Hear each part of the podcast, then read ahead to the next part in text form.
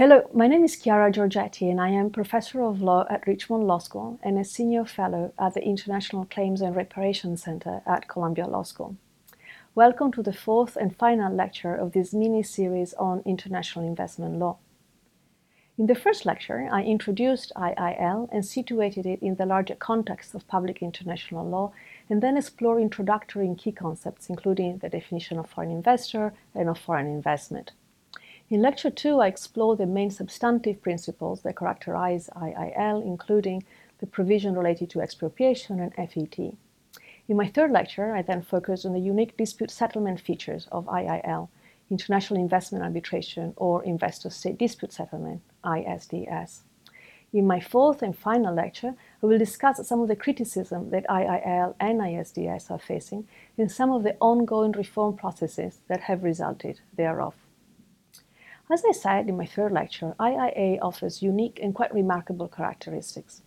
In investor-state dispute settlement, the parties are on one side a claimant, the foreign investor, and on the other side the respondent, the host state, in relation to foreign investment made by the claimant and specifically whether the state has violated any of the protections it owed to the claimant.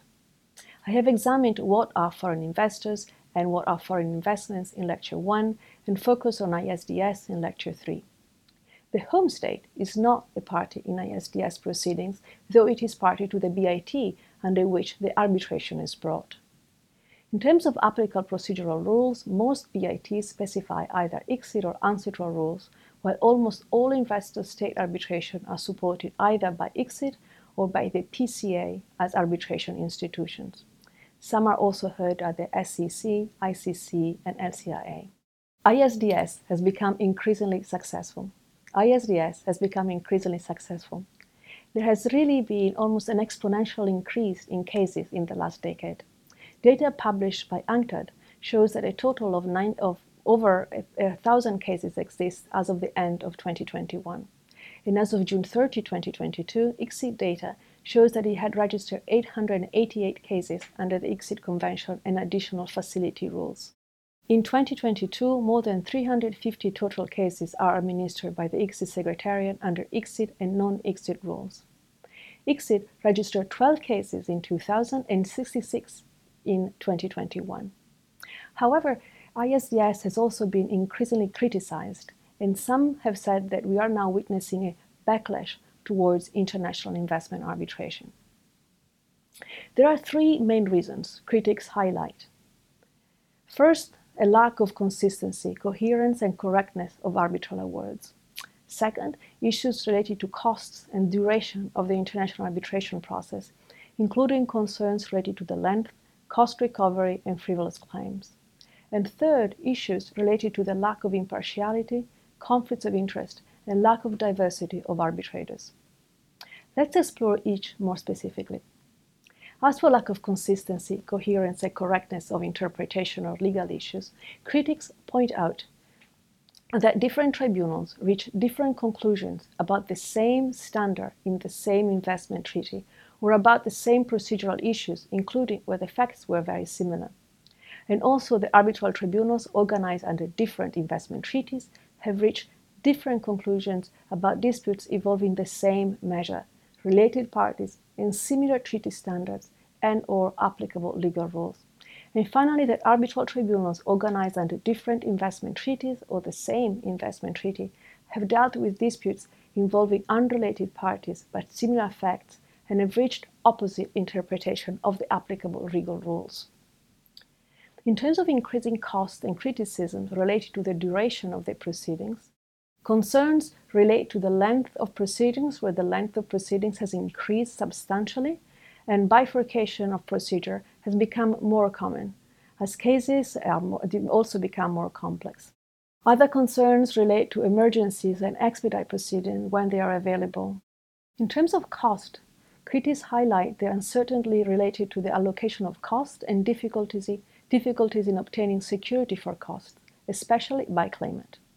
They also highlight the phenomenon of a third-party funding, whereby claimant's case is funded by a third party, and underlying their concern that this might result in increased frivolous claims, which can be still very, be very costly to defend by the state. The third reason for criticism relates to adjudicators, and specifically to the lack of diversity among adjudicators, both in terms of the absence of gender diversity and also because of the lack of geographical diversity. In Lecture 3, I mentioned some statistics on this, which give support to this concern. In fact, with state appointment arbitrators still mostly Western European and North American, despite cases coming from all over the world, Statistics say 46% are Western European and 20% are North American, and the terrible lack of gender diversity, with 86% of appointed arbitrators being men and only 14% of arbitrators being women.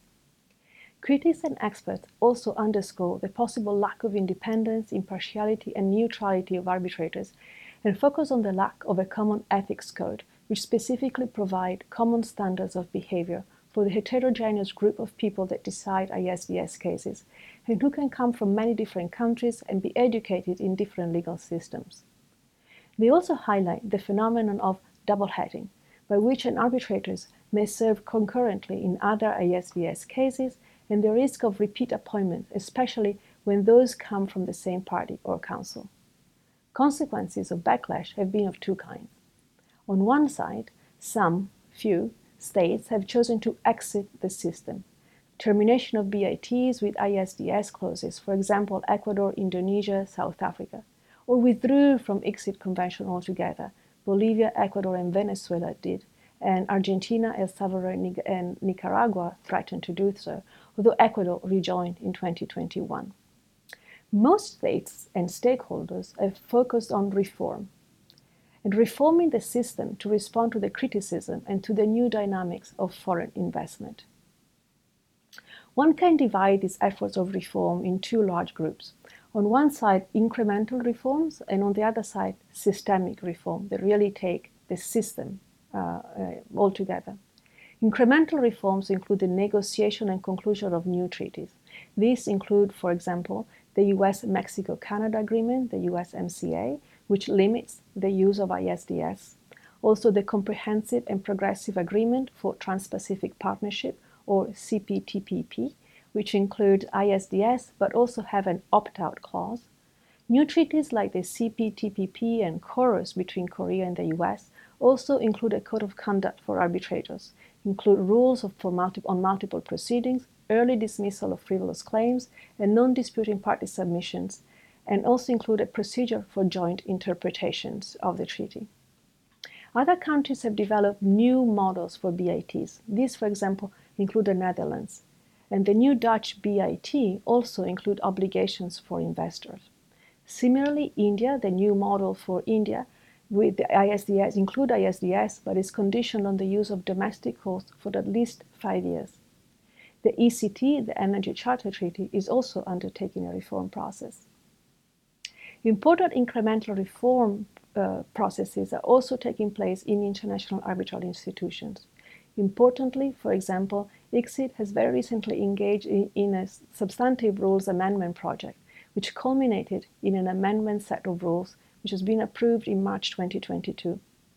The overarching goals of the rules amendment was to modernize, simplify, and streamline the rules, while also leveraging information technology to reduce the environmental footprint of ICSID proceedings, and I quote it here, the website. The process drew on the lessons learned from under hundreds, of ICSID cases and resulted in the approval of new rules for the ICSID Convention, ICSID Additional Facility, and new rules for fact-finding and, and mediation, which, among many other things, shortened many of the deadlines and introduced faster arbitration processes, increased transparency, for example, by requiring disclosure of third-party funding, and also open the process to international economic organizations such as the European Union. This was a culmination of a five-year consultative process on updating the ICSID rules for arbitration, conciliation, and fact-finding.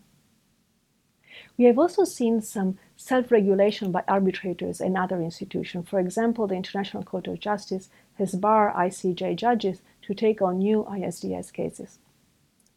A second set of reform proposals focus more on systemic reform of ISDS. Chiefly CETA, the agreement between Canada and the European Union, provides for a multilateral investment court system to be created where private investors retain standing to file claims directly against the state. CETA courts include a first instance and an appeal, and judges, permanent judges, serve fixed terms and are paid regular, regular salary. They are then selected at random to sit in specific cases. Under CETA, judges cannot serve as counsel or arbitrators in other cases. Other states have also proposed the introduction of an appeal system and possibly an appeal court, which will ensure consistency of awards. Other states have proposed the introduction of BITs with no ISDS and to rely instead in the domestic court of the host state. An important reform process is presently underway at UNCITRAL. Indeed, in response to call for reform, UNCITRAL granted Working Group 3 in July 2017 a mandate to first identify and consider concerns relating to ISDS, and two, to consider whether reform was desirable in light of any identified concern, and three, if the working group were to conclude that the reform was desirable, develop any relevant solutions to be recommended to the Commission. In 2017 and 18, working groups concluded the phase one and highlighted issues of concern.